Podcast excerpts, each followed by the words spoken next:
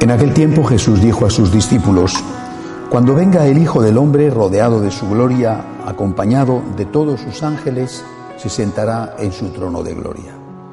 Entonces serán congregadas ante Él todas las naciones, y Él apartará a los unos de los otros como aparta el pastor a las ovejas de los cabritos, y pondrá a las ovejas a su derecha y a los cabritos a su izquierda. Entonces dirá el rey a los de su derecha, vengan, benditos de mi Padre, tomen posesión del reino preparado para ustedes desde la creación del mundo, porque estuve hambriento y me dieron de comer, sediento y me dieron de beber, era forastero y me hospedaron, estuve desnudo y me vistieron, enfermo y me visitaron, encarcelado y fueron a verme. Los justos le contestarán entonces, Señor, ¿cuándo te vimos hambriento y te dimos de comer, sediento y te dimos de beber? ¿Cuándo te vimos de forastero y te hospedamos, o desnudo y te vestimos? ¿Cuándo te vimos enfermo o encarcelado y te fuimos a ver? Y el rey les dirá, yo les aseguro que cuando lo hicieron con el más insignificante de mis hermanos, conmigo lo hicieron.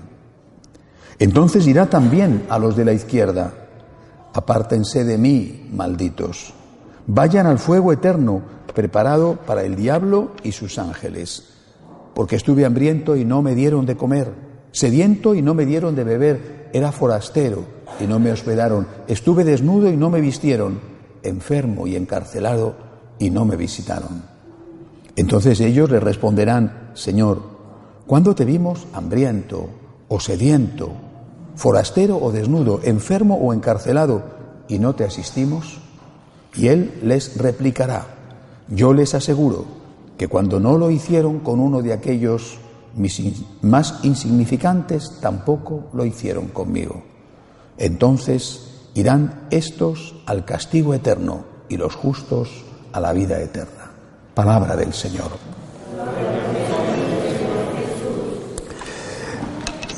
En el Día de Difuntos tenemos que recordar dos cosas esencialmente. Primera, la esperanza de que existe la vida eterna. Esto es fundamental. La vida no termina aquí. Sería una broma de mal gusto, ¿verdad? Para unos más que para otros, haber llevado una vida a veces tan corta y tan dura y que después no hubiera otra cosa. Pero este deseo el deseo de la inmortalidad que lo han tenido los hombres siempre, no es solamente un deseo, es una realidad. Cristo ha resucitado. Esta es la realidad. Cristo ha resucitado. Hay vida eterna. Los que han muerto no están muertos. No es un adiós, es un hasta luego. Esto es una gran esperanza para nosotros porque nos llegará la hora y para los nuestros. Ahora bien, este paso de esta vida a la otra va a estar marcado por un juicio. Y este juicio es lo que nos acaba de decir el Señor en este Evangelio que acabo de leer. Es un juicio en el que no habrá misericordia para el que no practique la misericordia. Es un juicio en el que el Señor nos pondrá delante de los ojos el mal que hemos hecho o el bien que hemos dejado de hacer. ¿Has podido ayudar? No lo has hecho. Has hecho sufrir por culpa tuya esa persona lo ha pasado mal en la vida. No habrá misericordia para el que no tuvo misericordia. Nos lo advierte el Señor como un Padre que nos ama, pero como un Dios que es justo, no solo con nosotros, sino también con aquellos a los cuales hemos hecho daño. También a ellos tiene que hacerles justicia. Yo creo que esto es lo primero que hay que decir hoy, Día de Difuntos. ¿Hay vida eterna? No tengan ninguna duda, hay vida eterna. Cristo ha resucitado y esa es la prueba, hay vida eterna. Pero antes de la vida eterna hay un juicio. No podemos abusar de Dios, no podemos abusar del prójimo. Si hemos obrado mal, todos hemos obrado mal alguna vez, enseguida pidamos perdón e intentemos de alguna manera eh, lavar la cara, es decir, hacer el bien a quien le hemos hecho el mal. Primera enseñanza. Segunda hace referencia a nuestros propios difuntos. Cada uno tiene su historia. Hay historias terribles. Por ejemplo, hoy en día, mm, cuando estudiamos teología, ya muchos dicen si sigue siendo útil hablar de Dios como Padre. Por supuesto, Dios es Padre. Pero muchos dicen es que hay algunas imágenes de Padre que si le dices a un niño cuyo padre le pega, por ejemplo, le maltrata, es alcohólico, Dios es tu Padre, se echa a temblar y sale corriendo. Eh, a la hora de pensar en nuestros difuntos, no siempre pensamos que nos han dado un buen ejemplo. Aún así, aún así, tenemos que hacer un esfuerzo de misericordia también con ellos. Porque también nosotros tenemos defectos.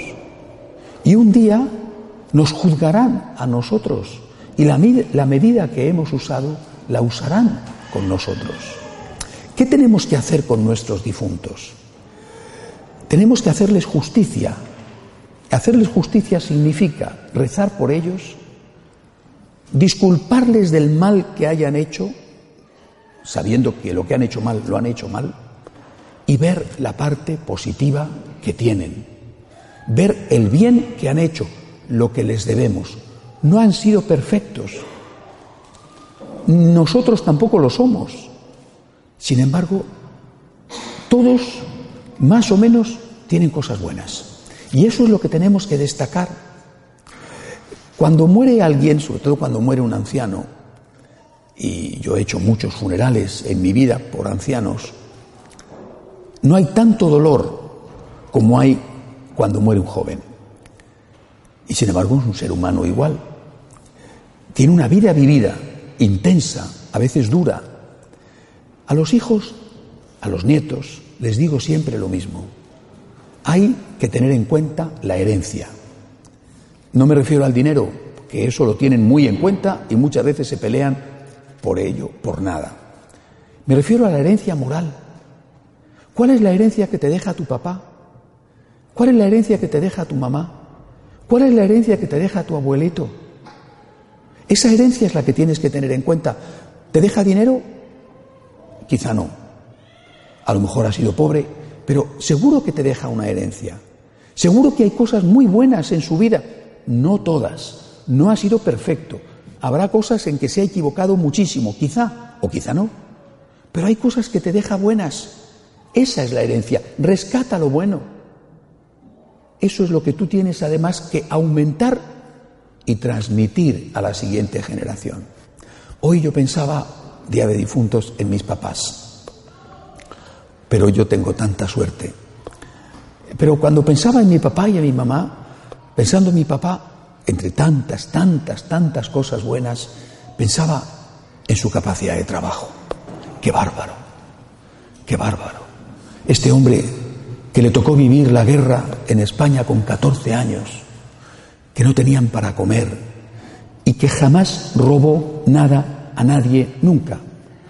Pobre, trabajador, que no dejaba de trabajar ni de día ni casi de noche, que dormía cuatro horas al día que dormía y que jamás se quedó con nada que no era suyo y que me enseñaba que la palabra de un hombre vale más que lo que se firma en un papel y que estrechar la mano a un hombre es más importante, mirándole a los ojos, es más importante que lo que hace delante de un notario. Esta es mi herencia. Trabajar sin descanso. Esta es mi herencia. Cuando pienso en mi mamá, que era una trabajadora infatigable.